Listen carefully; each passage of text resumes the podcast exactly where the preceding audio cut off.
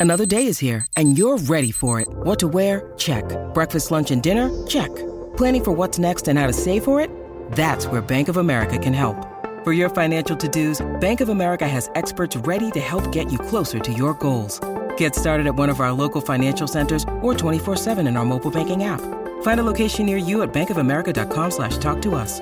What would you like the power to do?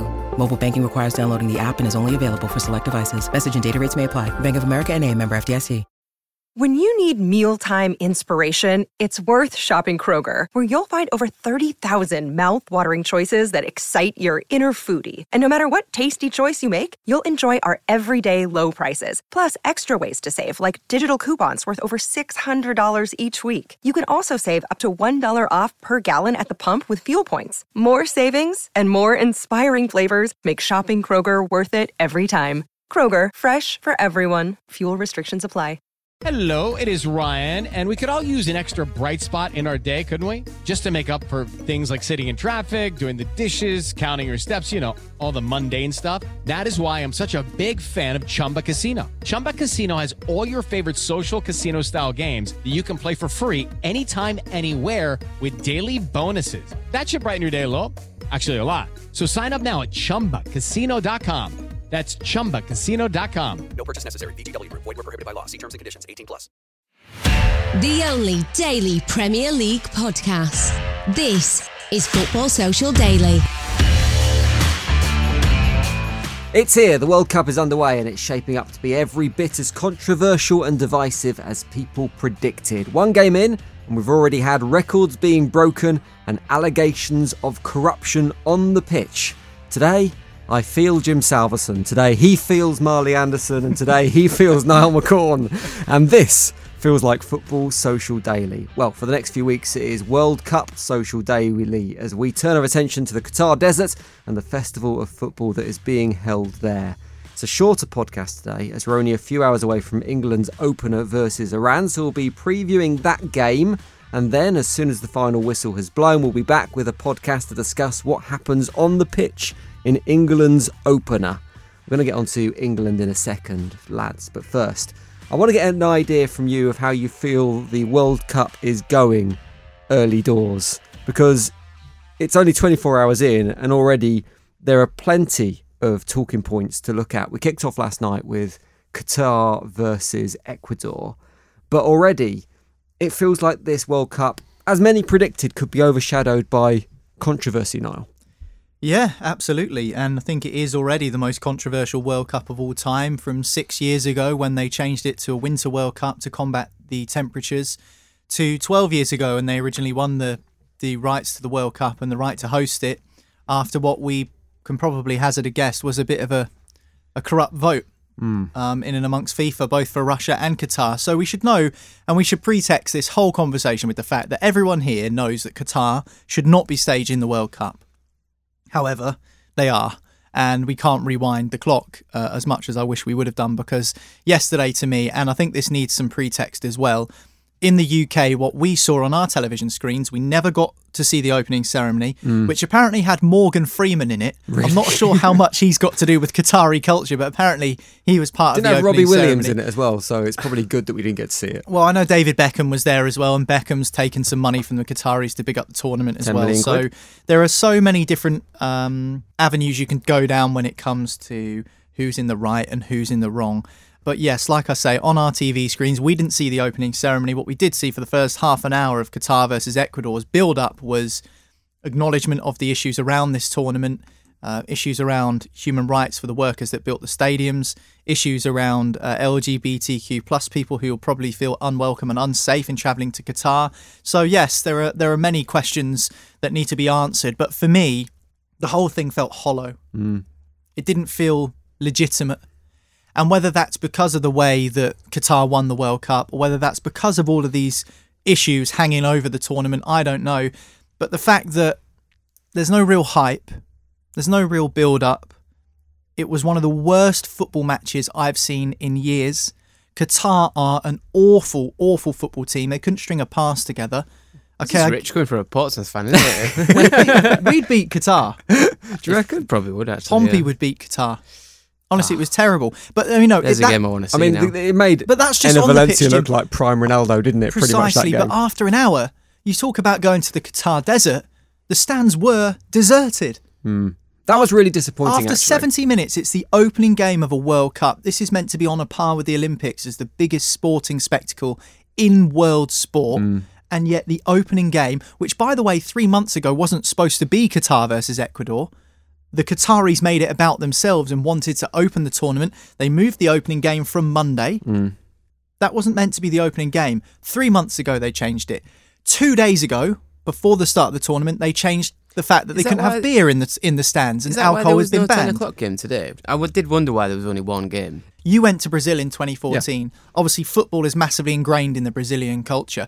I don't think Brazil did anything special for the World Cup other than just be themselves. And I think that the fact that we've seen $200 billion spent on this World Cup, majorly more than any other World Cup in history, and it just felt so hollow for me, and I couldn't enjoy it. traditionally a World Cup is an opportunity for a nation to elevate the sport within that nation. Yeah. Particularly when it goes to a developing state, rather than someone like Brazil who's obviously got heritage. And that doesn't feel like it was happening in Qatar. And like you say, really disappointing to see the empty stadiums up after half time. The, the quality of the football is kind of like, for me, it's like, well, it's they're the host nation, and just because they're bad as football, you can't really criticise them too much for that. But it was a disappointing game as well. The stuff in the studio from the BBC beforehand, I was kind of torn on a little bit because they did go in two footed on a lot of the hmm.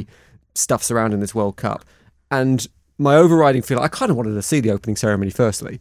But Yeah. secondly, my kind of overriding feeling was you're all sitting there in Qatar, you're all supporting the World Cup. And there's an element of hypocrisy by having a go at the human rights and the LGBT and the Yeah. workers' rights and being in a studio getting paid a ridiculous amount of money. the world's a mess, though, World Jim. I know. Like, well, what you just want it to just go straight into the matches with no commentary, no punditry. No, it, it needs to be referenced, but at the same time. I'm not sure you can be as vermont in your opinion of something and still take a paycheck to be out there. If you feel that strongly, but they're not being paid by Well, they're Qatar. being paid by Qatar. They're being No. paid by the BBC. But we we could actually see um, them broadcast from Britain. Yeah. we that could have been an option, but obviously they haven't took that, and they they're making a rod for their own back, sort of thing. But yeah, I mean, it's uh, it's a sticky one, and nobody really knows. It didn't feel special. The special. obvious way around It didn't to feel It didn't special. feel special. and what all. we're doing at the opening start of this podcast is doing exactly what Infantino, the FIFA president, asked us not to do ahead of the World Cup: concentrate on the politics and concentrate and not concentrate on the football. The yet. day I listened to Gianni Infantino, Well, we the said day this. Well, we said this on the podcast six months ago, didn't we? I remember clearly having a conversation in this very studio.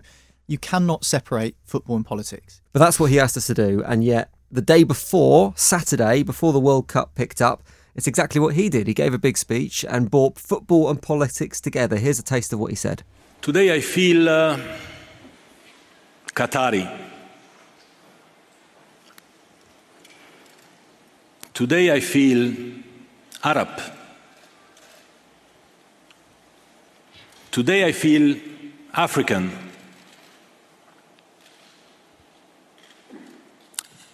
Today I feel uh, gay. Today I feel disabled. Today I feel uh, a migrant worker. So, what do we make of Infantino's comments about knowing what it's like to be discriminated against because he was ginger at school? I'm surprised he didn't go on to say "I am Satan" whilst he was there. Would Um, be more accurate. yeah, poor. But you'd expect no less from FIFA, would you really? Yeah, it was a pathetic statement to be honest. Bit Horribly um, misjudged. Yeah, a little bit. Uh, And then did you see him before the match as well? No. On a microphone, stood up in the stands. Welcome to the World Cup. It was like a film. Mm. It's like a movie. Let's go back to the football for a second. And before we get on to England versus Iran, which is happening in just a few hours' time, let's talk very briefly about Qatar versus Ecuador, the opening match, which, as we said, was low on quality but high on controversy because the first goal scored in the World Cup finals was ruled out for offside, which caused a lot of people on social media to claim that there was corruption early doors, That people paying wow off me up. VAR. I mean, And to forget the rules, clearly, of the game. it, it Yeah. was it was a controversial decision that it was disallowed, but I don't think it was You don't think it was? Okay, talk No, us through it. It's, it's offside for sure, but it's just because if you firstly you have to know the rules of football, and the rules are that there has to be two players Yeah. between thing. But as as is football, one is always the goalkeeper. Mm. So everybody, when the goalie comes off his line and there's an offside decision, everyone just forgets and goes, "Oh, that defender's there, so how can he be offside?" There has to be two, yeah. two opposition players. Yeah, One of them might be the goalkeeper in certain situations where he either comes for a cross, like you're seeing from a like a corner, for example, Mm-hmm. or a free kick. Uh, sometimes it happens when like somebody plays sweeper keeper and they end up getting uh, dribbled round and you know not getting the ball. But I know it was like it it came at the worst time, didn't it? Because everyone just went corruption. And they went on. three minutes. they went in. on Twitter and you know, oh, it's all corrupt Qatar going to win the World Cup. Five minutes later, they're one 0 down. It's like they're not going to win the World Cup because they. Yeah. So there you go. Like it's it The wound rule- me up, and then the you know the the the punditry as well wound me up as well. Oh, it's really controversial. It's not because the goalie punches it. It then hits. Uh, I forgot the, the Ecuador player's name, but it hits him on the head, and then therefore he is in play and he's part of the thing. So then when he bicycle kicks it across to Valencia, that is he's become involved in play. Therefore he's offside. They could have actually spun the whole uh, thing of the new the way VAR works in the World Cup is like it works in I think it's the Champions League where they have the 3D images of the players and they show you the perfect angle. Whereas with when England um, in, in English Premier League, you look lines. at it and you go, Yeah. "Who's drew them lines?" Friggin' Stevie Wonder. Like you know, you're looking at it from a dodgy angle and you're People going, relying on offside where the, there?" the way the grass has been But- cut yeah, to work and then out you whether go, it's a VAR uh, decision. And you get people going, "Oh, how many off. frames per second uh, does that camera capture?" Because the ball didn't exactly leave his foot at that specific millisecond, and you're like, so they could have just went, "Oh, that you know, this 3D World Cup thing actually works really well. Mm-hmm. We can see that he's um, like just below his knee was offside. It's not by much, but it's marginal. But you couldn't see that on the way the English game did it. But instead, everyone just went, "Oh, corruption." Oh, I didn't know you had to have two, I mean- two opposition players. The idea that a bad VAR decision Bizarre. should instantly be corruption, we should know by now that bad VAR decisions are par for the course now, rather than a dodgy Qatari It bung was, somewhere. it was close though. It wasn't like it was a. I don't think it was absolutely blatantly obviously offside. And like Marley says, a lot of people don't remember the rule. But maybe England will. Their very first game is against Iran. We're going to talk about it next on Football Social Daily. Football Social Daily. Subscribe to the podcast now so you never miss an episode. It's Kaley Cuoco for Priceline. Ready to go to your happy place for a happy price? Well, why didn't you say so? Just download the Priceline app right now and save up to 60% on hotels. So, whether it's Cousin Kevin's Kazoo concert in Kansas City, go Kevin, or Becky's Bachelorette Bash in Bermuda, you never have to miss a trip ever again. So, download the Priceline app today. Your savings are waiting. Go to your happy place for a happy price. Go to your happy price, Priceline. Judy was boring. Hello. Then Judy discovered ChumbaCasino.com. It's my little escape. Now Judy's the life of the party. Oh, baby, Mama's bringing home the bacon. Whoa, take it easy, Judy. The Chumba life is for everybody. So go to ChumbaCasino.com and play over 100 casino-style games. Join today and play for free for your chance to redeem some serious prizes. ChumbaCasino.com. No purchase necessary. Void where prohibited by law. 18 plus terms and conditions apply. See website for details. It is Ryan here, and I have a question for you. What do you do when you win? Like, are you a fist pumper? A woohooer, a hand clapper, a high fiver. I kind of like the high five, but if you want to hone in on those winning moves, check out Chumba Casino. At chumbacasino.com, choose from hundreds of social casino style games for your chance to redeem serious cash prizes. There are new game releases weekly, plus free daily bonuses. So don't wait. Start having the most fun ever at chumbacasino.com. No purchase necessary. Group. Void were prohibited by law. See terms and conditions. 18 plus. Football Social Daily. Find more great sport at sport-social.co.uk.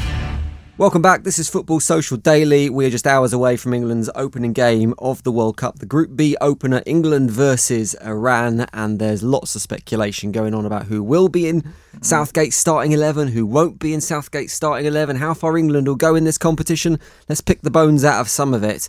So, how do you expect Gareth Southgate to line up for Iran, Marley? Because everyone wants him to play four at the back. Kyle Walker's not playing, he's injured still, which makes it maybe slightly more likely he'll play four at the back. But is Southgate going to take the opportunity for this game, which is his probably best opportunity to go attacking out of all the group games? Do you think he's going to take that opportunity, or is he going to play it safe for the opening fixture? Uh, I think he'll go with four at the back, um, but only because Walker's injured. um, I think he'll end up playing with like Trippier, Shaw, Stones, and Maguire, um, and then probably three in midfield of Mount, Bellingham, and Rice, um, and then your front three of Sterling, probably Saka, um, and then Kane obviously up front. But it's um, yeah, I, I mean, I don't want to see the three at the back system. I don't think you need wing backs and three centre backs against Iran. Um, I don't think you need it in the group stage at all, to be honest, uh, until you get to the knockout and you can change uh, sort of on the strength of the opponent a little bit more. Um, but no, I think England should play just 4 3 3, Mm. get at them, you know, put everything to bed a bit uh, as quick as possible, really, and get the get people talking about how England might win the World Cup rather than whether they might wear the ar- wear the armband Mm. or should they have wore the armband and all this sort of stuff that's Yeah. dominated the pre-match. Um, it's a good chance to just stick it out the way a little bit and uh, and start focusing on the football a bit. Seems to me that it plays more to the strengths of that England back four playing a four rather than a five as well, because Trippier plays really well as a right back in a back four. Luke Shaw's better Mm. as a left back in the back four. Maguire's Maguire. And John Stones is John Stones. so you're kind of stuck with them, and whether Ben White or Um, someone else Maguire and gets a nod. Stones play play back four every week. I know Mm. Maguire's played a lot in a back three for England, but if, you, if, you're going well, back to the last two. tournament, you're, you're Yeah. going back two years and then four years after that. So Those two have been speaking about how good a relationship they have, Stones and Maguire. Um, I think they do get on really well, and partnerships are massive in football. And you're right with Luke Shaw out at left back; he's much better in a four, but he has played on the left of a back three. Incidentally, whenever Manchester United tried to play with wing backs under Solskjaer, Shaw would always be the left of the three centre halves and not the left Mhm. wing back. That would be someone like Telles or someone like that. So um, I definitely think a back four is the way to go. From what I've seen from the reports today, Marley's right. It looks like Saka is going to start ahead of Phil Foden, which has surprised a few, but I think Saka's a very good player. Um, and I think England are going to go attacking. form, you wouldn't go with Sterling, would you? But he's Yes. he's always Well, going to go with Sterling. yeah, I mean, Sterling's never. let- I mean, it's, uh, Sterling, Pickford, Maguire are three players where you go. I hate well, this maybe saying, their club fo- has never club- let England down. No one's, none of these players have let England down. They've, No. they've reached the semi-finals of the World Cup. They've reached the finals of the Euro. They've not. None of these players That's have not ever let England that's down. not what I they're don't saying, like though, the is saying, it? They're though. saying they that refers to the fact that whenever they play for England, they seem to outperform their club. Well, they play fewer games for England. Mm. I, I don't like the saying in general. I think, from what I've read, though, I think that it's going to be f- more attacking from Southgate.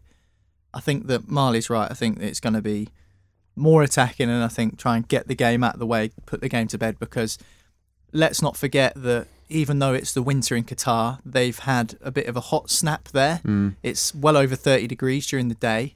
And of course, Iran are much more used to those sorts of climates and conditions with their players also, you know, being a Middle Eastern country. And I think they're probably going to have more supporters than they would normally have in a World Cup just by virtue of the proximity of the two countries to each other. So I think this is a an important game this for England. I mean, they all are in the group stages of the World Cup, but I think getting off to a good start, as much as it's a cliche, if England can be in the lead at half time by one and maybe more, then uh, I think they should have more than enough to get the job done.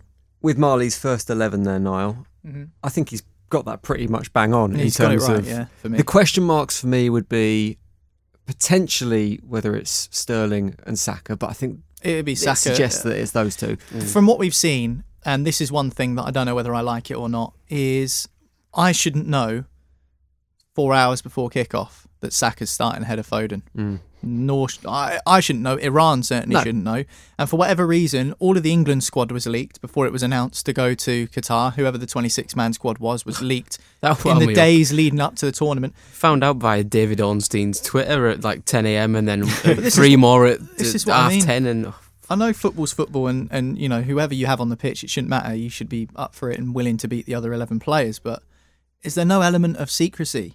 Uh, It's not covert. I'm all. assuming it must be some kind of deliberate leaking in, in some regard. There must be it must be a make way. It must be I a don't- I well, don't give know. us a good story and Who- we'll who be kind benefits to the that? press. It's- I don't know. Well, I think there's a good relationship between this England team and the press, which is something Gareth they're Southgate has tried to build, and it's absolutely essential that there is a good relationship because I think it helps, and I think it has helped England's success over the last couple of years. I don't like the the idea that things are leaked though. The fact that before we've come into the studio to record the show, we know that England, and I'm going to use this strong terminology, have bottled wearing the One Love armband. They've Mm. absolutely bottled it because Harry Kane is going to get booked as soon as he steps onto the pitch for wearing it. I tell you who's bottled it. Bet365 have bottled it by not letting me bet on Harry Kane to be first booked because they've got they're allowing me to to put a quid on Beiranvand, the the Iranian goalie, at twenty to one, but not Harry Kane. Bottle jobs. If you're listening, Bet365 with your 500 million dividends to your CEO, I think it's disappointing that England aren't going to wear the One Love armband. So there are posters all around Qatar of the England team, and in the England team posters, Harry Kane is wearing the Qatar is wearing the One Love armband. So it seems it's clearly it was always the intention, and because FIFA have They're talk- gone, oh no, you can't do that. talking the about FA have backed down sporting instantly. sanctions, aren't they? Afterwards, but what's that like? dunno. You know, like we talk about. Was it Bulgaria and, and people like when they have the, the racism and stuff? And what are the sporting sanctions they get? They get a, they get a fine, Mm. twenty five grand fine. Like any one of the England players themselves Troy could pay Deeney got fined more for having fine. tinted windows on his car than Bulgaria got fined for, for being racist. In terms don't of mess with the DVLA. going back to the football again, uh, in terms of that midfield, Bellingham, Rice, and Mason Mount is your prediction. Mm. I think Mm. Declan Rice is probably a given. Jude Bellingham is probably a given, particularly given the form of or the lack of game time, I should say, of Kalvin Phillips. That automatically means that Southgate's being slightly more offensive than we've seen him before, because that's one holding midfielder. And then I guess the question is whether it's Mason Mount or one of the others that plays that number 10 role. James Maddison, we know he's not fit, so it doesn't leave too many options there. No, I think Matt, it's got to be Mount. Um, recent form. I know Chelsea haven't been brilliant leading up to the international break, but The only in the last is Gallagher, isn't it? Well, yeah, Really? yeah. I mean, the, the last month or so, Mason Mount's probably been the best in that position as far as England are concerned. Um, Bellingham is someone who can not only win the ball back, but also he makes those progressive runs to the edge of the box. I think Declan Rice, we're starting to see him do a bit more of that. Um, I don't think we'll see him do it for England, though. I no, think his job is going to be He will sitting. be 25 yards out on the edge of the box if a corner breaks down, ready to strike it, a la Steven Gerrard used to do Mm. back in the day, you know. Um, I think we'll see a bit of that from him. So I, I think that's a really young, energetic, exciting midfield. Um, Mason Mount, you know, he, he might not play 90 minutes. I don't think he will. I don't know who will come on for him. Um, whether we might see a little change, if Phil Foden go in there. I know Foden can play off the left or the right, but I, I, I think he'd be good in a 10 position as well. I think he'd be great. Um, I just think that Southgate would have had this squad selection figured out for the last 10 days. What about Iran then? They're the opposition. We don't know a huge amount about them, but is it going to be more of a challenge for England than maybe some are predicting, Marley? I don't think they're as bad as what people sort of assume. Um, I think they'll give USA and Wales a, a decent enough game. Um, they're not as bad as like Qatar yesterday, for example. You know, I think people will sort of throw them in and say, "Oh well, you know, Iran are the the Qatar of this group," but they're not. They're, they're, they're a lot better than that. But they still shouldn't really lay a glove on England, if if we're being honest. But yeah, the um the only one. Well, there's two things I know about Iran. One is that um, Beiranvand, the goalie I mentioned before, has got the world's longest throw. He's got the world record. Um, Okay. So he can lob it from the edge of the edge of his box. And I think he was playing for Boavista last season or the season before. Um, and he chucked it 62 metres, which is basically like about 30 yards from from the other goal. So it bounced. That's where that was where it bounced first. So he can get a counter attack underway from from his throws. Um, and the second thing is, I just remember he ran at the last World Cup when um, the left back, whose name obviously forget uh, escapes me, tried the uh, roly poly throw in against Spain. Oh, was that Iran? Yeah, I do remember and he that. totally failed, and I think he dropped the ball as it hit the floor, and he ended up uh, just sheepishly just taking a normal throw in in the end. So I hope we see both of them, both Iranian uh, throw specialities of Yeah. roly poly throw ins and huge, humongous discus throws. We also know that the ex Manchester United assistant manager Carlos Queiroz is their manager, is? and he is also the longest serving ever Iranian football manager for the Oh. national team. Not in this spell, in his previous spell when he managed them back in, I forget the exact date, it might be 2011, something like that. He went, from, I think No it was ah, straight after United. Mm. So I think what we're going to see for Iran, Niall, is very negative, very cautious, a lot of time wasting, an attempt to just drive this game to a nil-nil. Maybe, but also I think with that long throw that Marley talks about from the goalkeeper, Harry Maguire's had no end of stick, both from England fans, Manchester United fans, neutral Premier League fans. They'll be targeting him. They'll be saying to the keeper, throw it in the direction of Maguire and try and cause try chaos. And, try and throw it over his head and make him turn and run back towards his own goal. Just try and yeah. cause chaos. And, and, I mean, that will be Iran's method, I think. Cause as much chaos as possible. Um, win your individual battles as you'd expect anyway. Um, I was looking at their squad and they've got um, a forward player, of which apparently they've only named three forward players in their squad, or like conventional kind of attacking players, which I thought was really strange. They've also named four goalkeepers. Um, a guy called Ansarifard, who is the striker for. Great name. Well, he's the striker, believe it or not, because I've watched him this season and I didn't realise until I saw the list of their players for Omonia Nicosia, the team that Manchester United played in the Europa League group stages, and he actually scored against them as well, I think. So, Okay. um, they haven't got. They've got a couple of de- like Taremi as well. They've got, haven't they? Who plays for Porto. yeah, I mean, but, but what is I, he? Yeah. Ah, But what I mean is, blow. For every player that plays for Porto, you've got someone who plays for Omonia Nicosia. Yeah, yeah. And as Yeah. much as Manchester United only managed to beat them, I think it was 4 2 on aggregate over two group games, you'd expect England and the quality of player that they have to be more than enough to beat Iran. But this is the World Cup, and I've seen strange things. I've seen England draw a goalless draw with Algeria when they should have hammered Algeria. I've seen them draw 1 1 with the United States 12 years ago when United States were nowhere near as good as they are now, where Rob Green decided to throw the ball in his own goal. So you see strange things happen in the World Cup group stages, and I think the nervousness is always going to be there.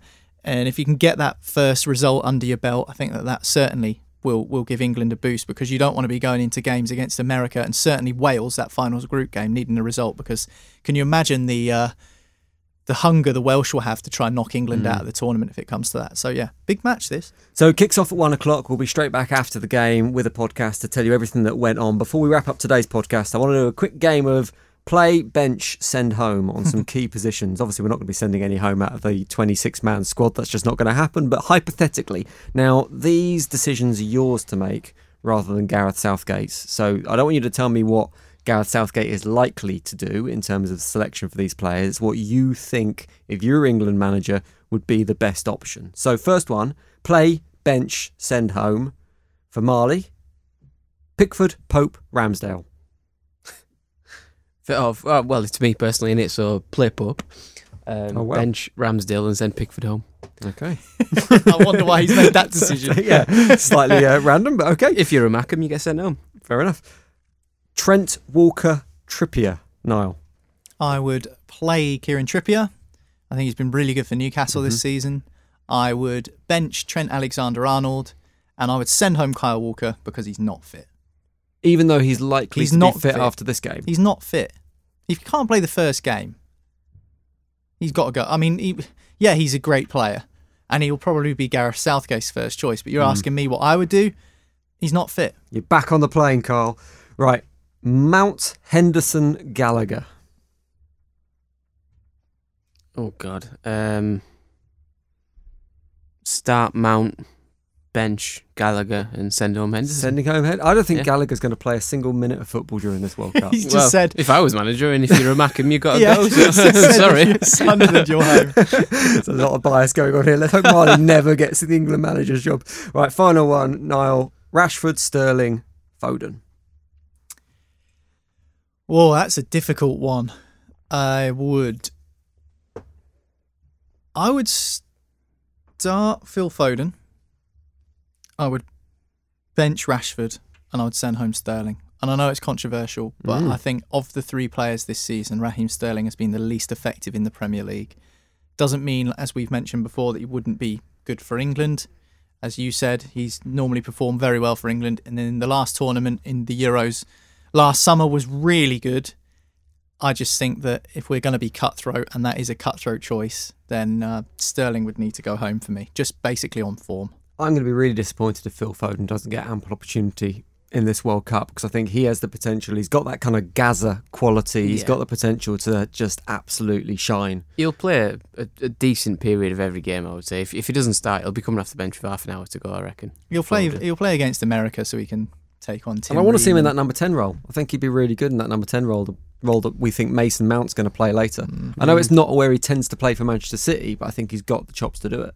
Yeah, I mean, it depends. If you talk about four three three, it depends with that midfield three whether you're having one deeper and two further forward, or two deeper and one further forward, or how wide you want that midfield three to be. Because you know, a, a ten position does sound like a, a, a, a something, but then you kind of have like a diamond front four. I don't know. There's so many options Mm. to it. Um, I think it's good that Southgate does have different types of midfield players to choose from: Maddison, Mount, and then of course you Gallagher, Bellingham, etc. Should we do some quick predictions while we wrap up? As we're going to be coming back straight after the game to discuss what happened, we can see who gets closest out of the predictions. Who wants to go first? I think you get the easiest shout if you get to go first with your predictions. I think one 0 1 0. Yeah. KG? No. Bit like yesterday where Ecuador only won 2 0, should have been 7 0. Okay. I just think it's going to be one of those games where it, it might be tighter than you think. I think 1 0 to England. Marley? Uh, I think 3 0. 3 0. 3 0 Okay. to England, yeah.